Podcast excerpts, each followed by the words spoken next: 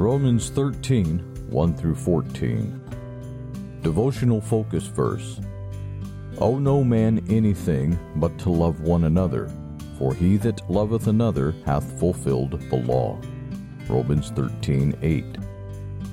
True love to God is shown by fulfilling God's requirements, and one aspect of that is obeying God's mandate to love others. Rees Howell, who lived from 1879 to 1950, founder of the Bible College of Wales, learned that lesson early in his walk with the Lord. After his conversion in America in 1904, Rees returned to his birthplace in Wales during the Great Revival in that country. There, he consecrated himself and all his resources to the Lord's use and received the infilling of the Holy Ghost. Shortly after Rees received the Holy Ghost, the Spirit placed a burden on his heart for a man named Jim Stakes. This man was a drunkard and had such a terrible reputation around Rees's hometown that the common saying was, What Jim Stakes would not do, the devil himself could not do. It caused quite a sensation during the revival when Jim was converted. However, a short time later, as Rees Howell was in prayer one morning, God laid a burden upon his heart for that man. I had never before known such a conflict for a soul in the spiritual realm, Rees said later. He realized that the devil was attacking Jim and knew if Satan could get this new believer back, it would greatly hinder the revival fires that had been kindled. I saw that it was a conflict between God and the devil for a soul, Rees related, and I told the Lord I would do anything if he would keep him. That evening, there was a knock on Rees's door, and there stood Jim Stakes. He told Rees that at 10 that morning, the very hour when Rees had been praying, God had showed him he should come to see Rees Howell. Are you in trouble? Rees asked. Jim acknowledged that he was in dire financial straits. He was two years behind in his rent, and that morning the bailiffs had marked his furniture and were coming to fetch it. Two years of rent was a lot of money. But after just a moment's hesitation, Rees told Jim that he would give him one year's rent and he knew a man whom he believed would cover the other year. As Rees went upstairs to get the money, the Holy Spirit spoke to him Didn't you tell me this morning that you would give all you had to save him? Why are you only giving him half? Did not the Savior pay all your debt and set you free? Immediately, Rees turned and ran back down the stairs. He told Jim, I am sorry I told you I would only give one year's rent. I am going to give you two years' rent and all you need beside. I am to deliver you in such a way that the devil can't use this situation any longer to get at you. Rees would later say, The moment I said that, the joy of heaven came down. When Jim went home and told his wife what had happened, she too was touched by the Spirit of God and was converted. In our focus verse, Paul stated a moral principle that followers of Christ owe a debt of love to others, for he that loveth another hath fulfilled the law. Rees Howell was under no legal obligation to meet the need of Jim Stakes. No one in his town would have expected him to do so. In fact, they might have even cautioned him against it. After all, how could Rees be certain the man would not use the money to go back to his old ways? However, Rees was constrained by the Holy Spirit to meet Jim Stakes' need.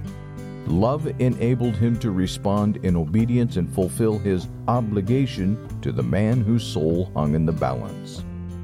Loving others may not mean spending hours on our knees for a single soul, but it might.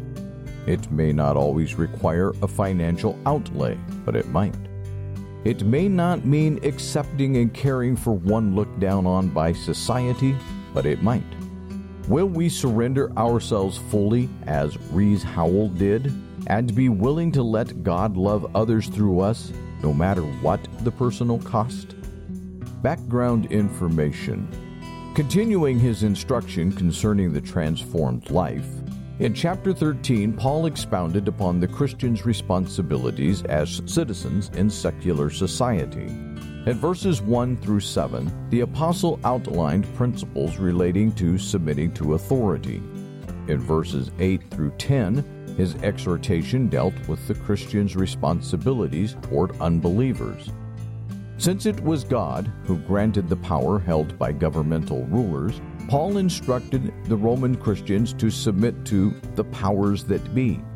Specifically, this submission was to manifest itself through payment of taxes and demonstrating respect for those in authority. Paul's view that secular authorities are given their responsibilities by God is highlighted by the word ordained in verse 1. This comes from the same Greek word translated as appointed in Paul's description of his encounter with the Lord on the Damascus Road, where he was told, Arise and go unto Damascus, and there it shall be told thee of all things which are appointed for thee to do. See Acts 22:10. To Paul, the ordaining of governmental leaders merited the same word that was used in the appointing of religious duties. Verses 3 and 4 substantiate the apostle's earlier teaching regarding man's innate sinfulness. He taught that human authority is necessary in preserving an orderly environment, for unless an authority is present to punish evil and reward good, man will pursue his own self centered course to the detriment of society as a whole. The word tribute in verse 6 refers to a tax or assessment on persons or property. The word custom in verse 7 refers to a duty levied, such as on exported or imported goods. Verse 8 points out that while secular debts to others must be discharged, followers of Christ have an indebtedness which can never be eliminated the duty of loving others. Five of the six commandments concerning relationships with others are referenced in verse 9 and summarized by the apostle's statement in verse 10 that love worketh no ill to his neighbor. His point was that when love is properly demonstrated, the requirements of the law are adequately met. In verse 14, Paul taught that a sanctified walk involves both positive and negative actions. In order to maintain moral purity, Christians were instructed both to put on the Lord Jesus, experience his cleansing, and live in his righteousness, and to abstain from making provision to fulfill the lust of the flesh. They were not only to reject sin, but also to avoid situations that could lead to sin. Conclusion While we can never repay the tremendous debt of love we owe to God, we are called to keep His commandment to love others freely and sacrificially.